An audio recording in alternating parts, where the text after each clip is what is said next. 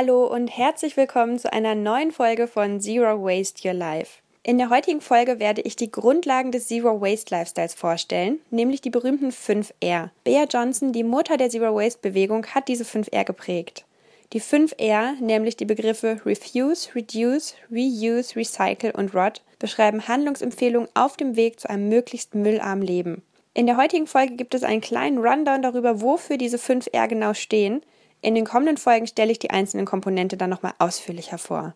Genug der Vorrede, ich leg sofort los. Refuse steht für ablehnen, nämlich für lehne das ab, was du nicht benötigst und was Müll verursacht. Das können sein Werbegeschenke, Plastikstrohhalme, Papierservietten. Die Liste ist hier endlos.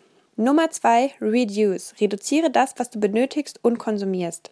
Reduzieren und auf diese Weise Ressourcen sparen kann man sehr vieles. Reduziere, wie oft du Auto fährst, reduziere deinen Besitz und gib Dinge weiter.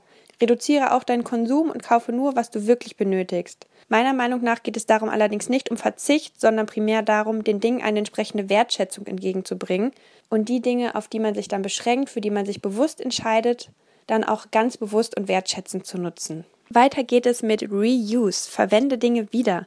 Das kann zum Beispiel bedeuten, kaputte Dinge zu reparieren. Das ist gleichzeitig auch mein sechstes R, das ich ganz gerne einschiebe, Repair, reparieren. Indem du Dinge reparierst, verlängerst du ihr Leben und sparst Ressourcen für die Neuproduktion und Neuanschaffung. Reuse, das ursprüngliche R, kann auch bedeuten, Dinge wieder dem Nutzungs- und Konsumkreislauf zurückzuführen, indem du sie weitergibst an jemanden, der sie gebrauchen kann, wenn sie bei dir nur rumstehen würden. Außerdem steht Reuse auch dafür, von Einwegplastik auf wiederverwertbare Alternativen wie Keep Cups, Glasflaschen oder wiederverwertbare Brotdosen umzusteigen. Noch mehr Tipps zum Thema was man alles wiederverwerten kann, gibt es in der entsprechenden Podcast-Folge in drei Tagen. Weiter geht es nämlich jetzt erstmal mit Recycle. Das Wort ist ziemlich selbsterklärend, weil es im Deutschen das gleiche ist. Es steht für Recycle das, was du nicht ablehnen, reduzieren oder wiederverwerten willst oder kannst. Recycling gibt zwar vielen Menschen ein gutes Gewissen, sollte meiner Meinung nach aber nur die letzte Lösung sein. Letztendlich sind in der aktuellen Wertschöpfungskette nämlich die meisten Ressourcen endlich, sodass es gilt, sie zu schonen, anstatt sie unter Energieaufwand down zu cyclen oder zu verbrennen, was aktuell noch meist der Fall ist. Und last but not least, Rot.